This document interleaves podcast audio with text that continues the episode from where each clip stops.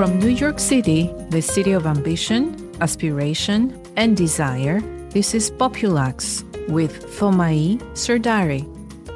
Populuxe is the place where we bring attention to objects of personal luxury, objects of desire, objects that have shaped our experience.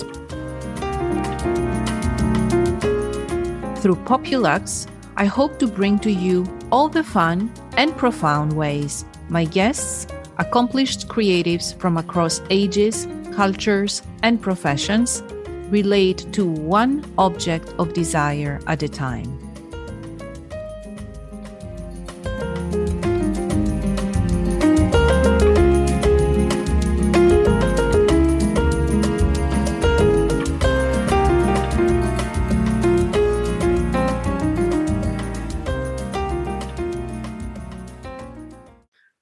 Aida Sykes is one of the most promising young leaders in the African continent today. After an early career in investment banking following her studies at Yale University, Aida came to NYU Stern for her MBA. She worked as a consultant for several years. Luckily, consulting comes with an added benefit globe trotting. She loves that. She's now with the International Finance Corporation in her native Tanzania, where she works with a country manager to implement strategic initiatives for Tanzania, particularly as they apply to business development, entrepreneurial financing, and gender equality. She recently published her thoughts on African luxury in a book review for the journal Luxury History Culture Consumption. Her opinions are the result of the numerous conferences she has organized in this space and her exposure to entrepreneurship in Africa. I consider her to be the best informed and most promising young voice on African luxury today, and I welcome the sunshine she brings to all our conversations. It means daughter of the sun. So it was my dad's grandmother's name paternal grandmother's name. Wayua. Wayua. Yeah, so Yua is son. It's a hard J. Yua is son, and then Mwa is of, and it's usually feminine, so it's daughter of the sun. How nice and how pertinent to our ah. discussion about luxury. So, Aida Sykes, welcome to Populuxe. Thank you, Thomai you're coming all the way from Africa. You're coming all the way from Tanzania. Well, right now you are in Cape Town visiting. Yes, I am. Normally you're in Tanzania. So you have a very specific relationship to luxury because you're someone who has been exposed to aesthetic ideas of luxury through your African context, but also you traveled a lot since a very early age. So tell us a little bit about your relationship to luxury and some of the most important experiences that you had. I would say that um, luxury for me has always been aspirational. And um, functionally speaking, luxury in its pure aesthetic form has always been a little out of reach. I mean, I was raised by a single mom, grew up in East Africa. We were solidly African middle class, but in terms of money, um, by global standards, Western American standards, we didn't have a lot. So even travel, I had the opportunity to travel at a young age, but it would be like visiting family, school trip. It really wasn't purely for leisure. So in my 20s and now 30s, as I get to travel more and more, it still never ceases to amaze me how easy it is for me to travel and how how much autonomy I have over my travel. I mean, even this trip to Cape Town, I decided it maybe 12 days ago. And that's not something I could have done growing up. So I continue to appreciate that. And in that sense, that is a luxury, right? I don't take it for granted. Um, but I'm still traveling economy. I'm in an Airbnb. So I'm not yet traveling the way I aspire to travel. But when I travel, I am able to fit in luxury. So, you know, the story that I've been thinking about that has been the purest luxury experience of my life um, so far um, was when I went for lunch at um, at the Ritz in Paris in uh, July 2019, and it actually contrasts well with an experience I had last night because we we spent the night in the Winelands and we had dinner at a very fancy, luxurious place, the Delaire Graff Wine Estate. And, and in terms of price, look, and feel, very similar to the Ritz Paris. But because of that missing element of luxury hospitality, we had a bit of bad service, delays, everything. It's not sticking in my mind as a luxury experience that I want to think back on. And it, contrasts completely with the with the Paris experience for now. I mean, I, am not going to touch on luxury perfume and fashion. I mean, there's a whole universe of that. This universe is very subjective to each one of us. We all desire different things. But I really like the way you framed this experience. And uh, it's, of course, what makes a lot of businesses succeed or fail. But for someone like you who has spent time traveling in Paris, spending years and years in New York City as a student, and having really uh, experienced a lot of interesting places and, and met different people, it makes a huge difference. So, what I would like to hear, because this is actually the premise of the podcast, is getting a little bit more detail about the materiality of how this luxury hospitality experience unraveled for you?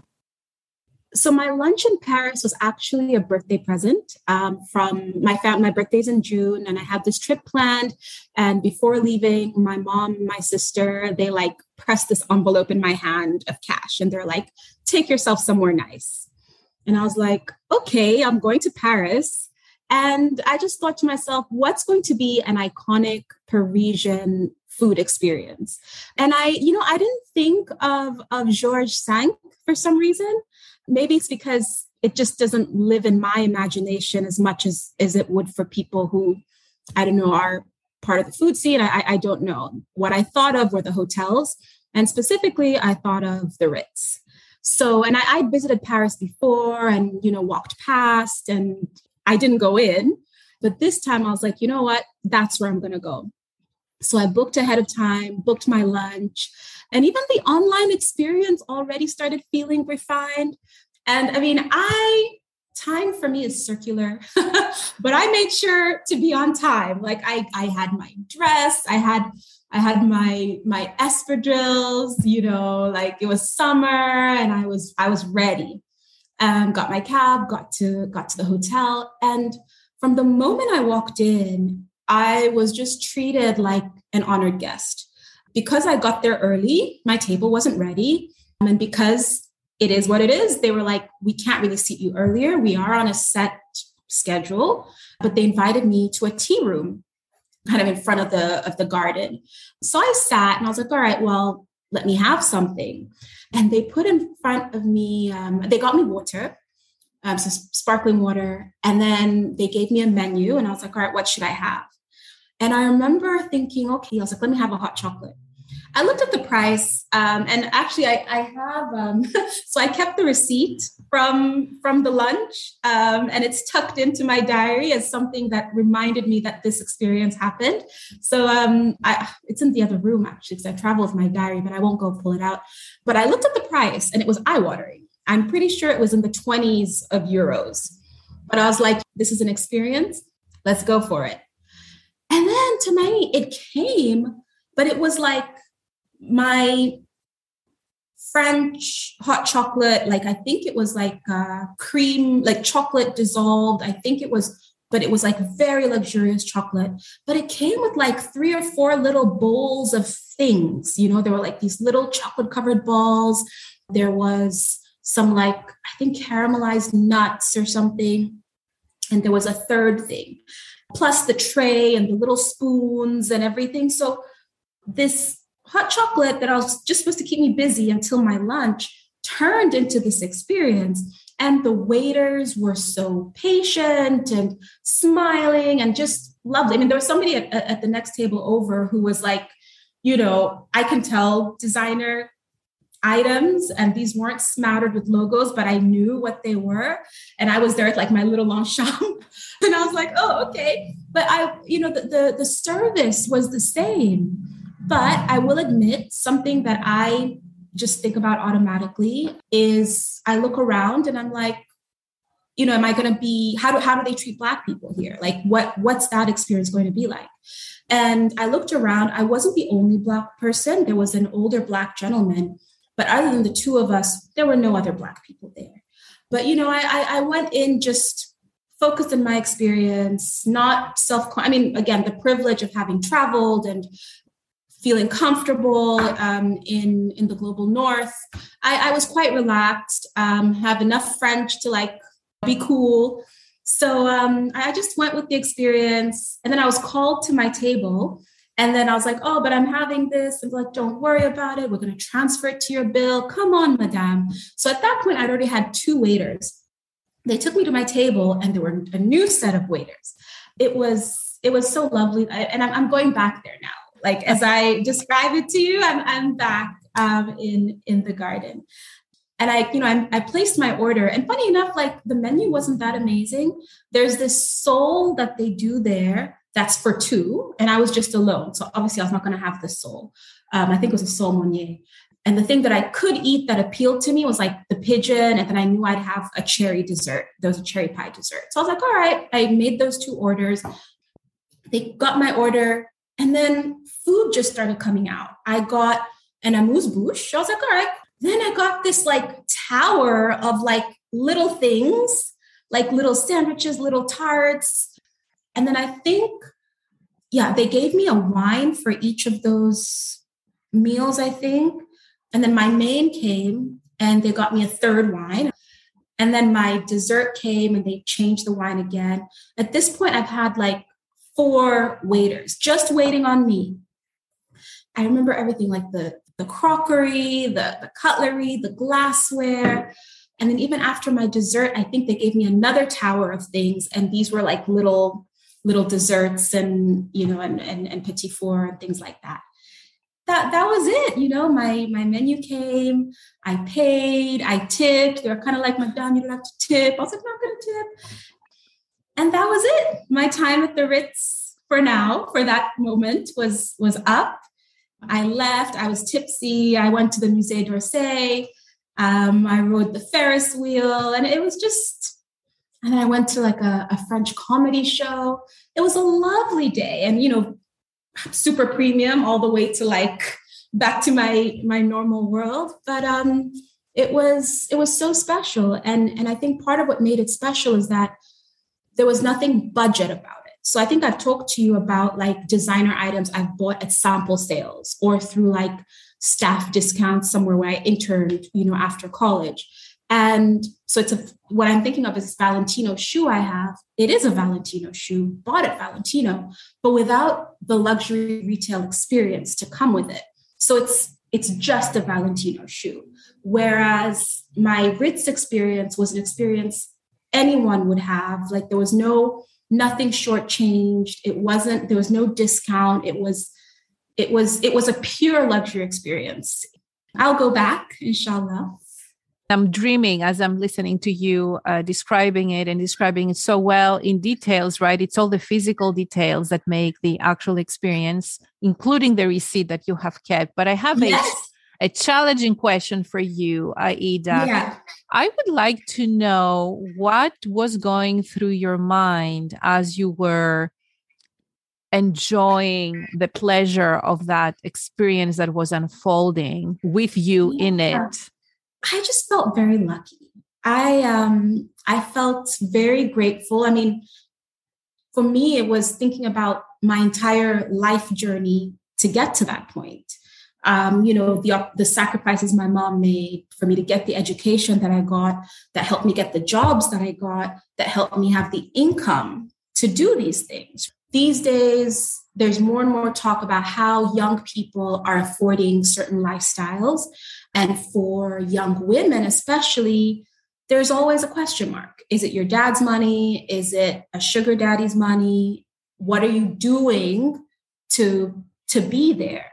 So to be able to be there on my own terms, in good health, in a pretty dress, you know, like I just, I just remember having a smile on my face with with every bite. I mean, my my taste buds were having a feast. A blast. Um, yeah, it was it was a blast. And I mean, I was also doing some people watching, you know, looking at like the French people and other. I think it was mostly Europeans that day um, in in the in at the hotel. It was a full sensory experience. I mean, I can. I was listening to the fountain. I was watching like the sun. Yeah, it, it, it was gratitude. It was it was it was also amusement. I was like, what am I doing here? um, it's um but it was also this sense of like i mean the clock was ticking right like with each meal with each glass of wine i knew i was coming closer to the end of of this experience. I wasn't a guest there. This isn't a place i normally eat. So it was i mean there, there was that temporal element as well. Maybe that's what makes us appreciate these things more. I mean in our classes together, we talked about the impact of time on luxury, right? Whether it's it's the time from when a brand is launched and it evolves and it builds up heritage, whether it's the time it takes to make something, whether it's the time it takes to just leave something alone, like a wine, for example. Like we were at a, uh, we did wine tastings yesterday and today, and you know, you're we had a 2008 vintage to to enjoy the the luck the, the, the privilege of a 14 year old wine means waiting 14 years so I, I think time and luxury are are always intertwined and, and i think that that's also where the it's fleeting do you know what mm-hmm. i mean mm-hmm. like luxury can be fleeting but because it's fleeting it's sometimes more valuable so yeah i knew i was in a moment of time that was going to be running out soon and all i could say is think to myself as well, the sooner this finishes, the closer I am to the next time. And this relationship of how these employees are attending to the needs of the visitors and the respect, the mm-hmm. respect that they show. It goes back to this idea of tangibility of luxury that uh, you really need to translate if you really want to be in that market you translate the concept into very specific elements that are physical, they're material, and that punctuate the experience that each one of the customers has with the brand. So last night I knew that we'd be having this conversation. And even when, when we booked this this this appointment when we rescheduled to tonight, I knew that okay, I'll be in Cape Town and I knew it would be after the wine Winelands and after like some lovely dining experiences. Um, and honestly, first of all, they've all been largely positive. Like I have had some delicious meals this week, but yesterday uh, we had dinner at this beautiful winery, the Delaire Graff Estate. They're called they call themselves the gem of the winelands or the gem of Stellenbosch, something like that. And it's you know it's luxury to the max.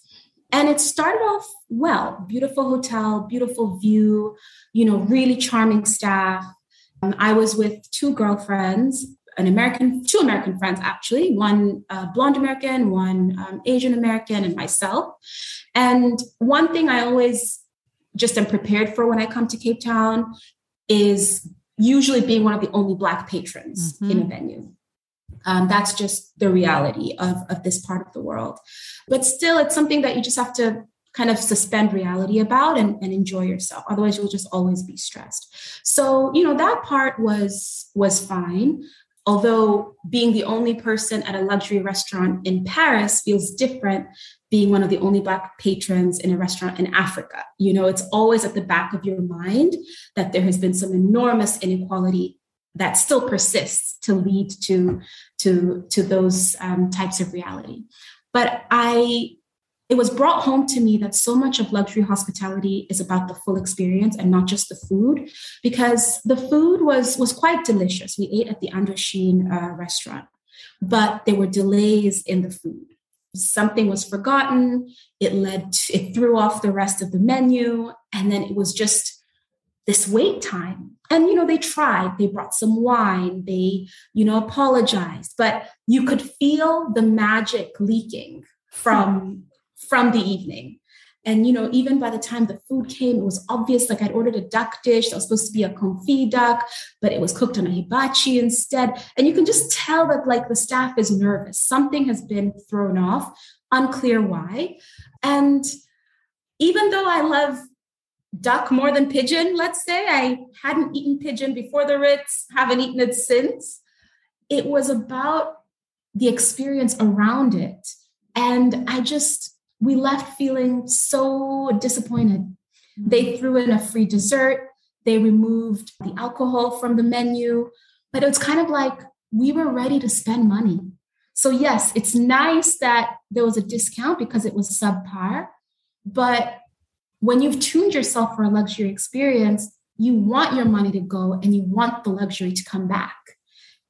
I don't know if any luxury hospitality or aspiring luxury hospitality brands are, are listening. It's just to say you can never ever lose the the um, the magic of of that dining experience. And it's around staff it's around timing it's around atmosphere. Because yeah you you don't want to feel disappointed. You want to look back on it two and a half years later the way i am with the ritz and and be back there again. It was a direct contrast. And magic is so directly related to operations. Mm-hmm. Something that we don't really think when we think yes. about branding, but branding is operations and how yes. everything needs to run around a particular yes. schedule and, and program. I got nothing else now. I'm that. Great. Well, this is this is wonderful. Uh, it was a birthday, right? You were celebrating yes. birthday. Yes, my friend Sabrina's yeah. birthday. What was the reaction? Did you get any? I mean, I saw there is a little bit of movement on LinkedIn on your article. Did you get yes. any reaction? So, so far, I know people have opened it, um, friends, family. Um, one of my very good friends um, read it and, and she she got back to me and, and I'll just uh, read to you what she what she wrote because it's exactly what I hoped to have people engage with. So she said, Love the article, and I agree with you that very few brands are truly luxury brands. I also believe the erasure of laborers in marketing taints things in some ways. Is it truly luxury if a brand has sweatshops in China or very low paid laborers in leather processing plants in Italy? These brands are very secretive. Is it luxury if the workers are under horrible conditions? And, you know, this is my oldest friend. We met on the first day of first grade.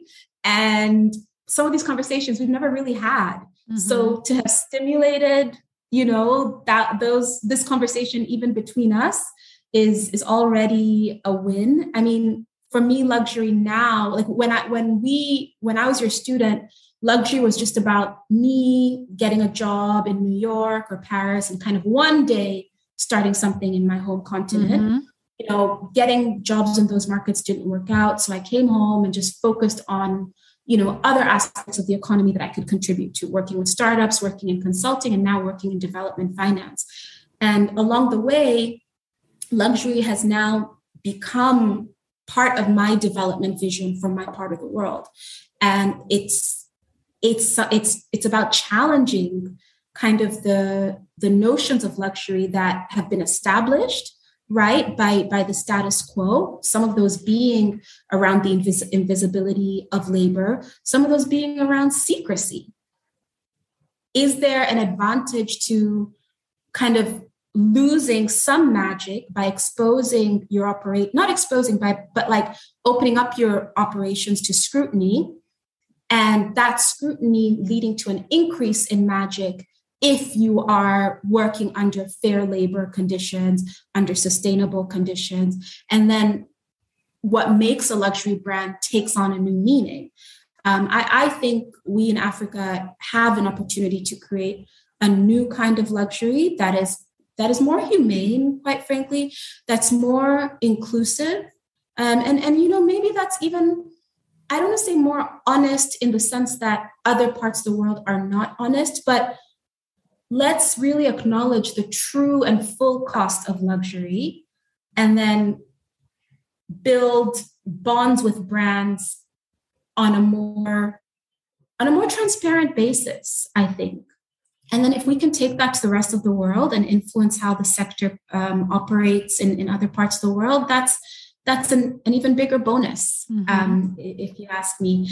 Um, I actually I wrote to the, the the editors of the book yesterday. I sent them the link, so I don't know if they'll read it. I hope they do. I, I would love to hear what they think. Hopefully, my thoughts resonate, and even if they don't, I'd love to hear where they think you know there could be some some disagreement between us and then take the conversation further. I don't think there's a right or wrong answer on what african luxury is. It's just about including as many people as possible especially now in in defining what that could be. Yeah i don't know. It was posted on a friday so who knows what next week brings exactly. Reactions. More more more interactions more exchanges and more ideas right? That's that's the whole purpose of any kind of writing but uh, again i want to thank you aida you are a new voice in the space of african luxury and a very strong one with all the training and all the exposure that gives you the experience to tackle the field. So I'm really honored that you stopped by today to speak to us Thank at you. Populuxe, and we will welcome you back. Thank you for inviting me, and I would love to come back.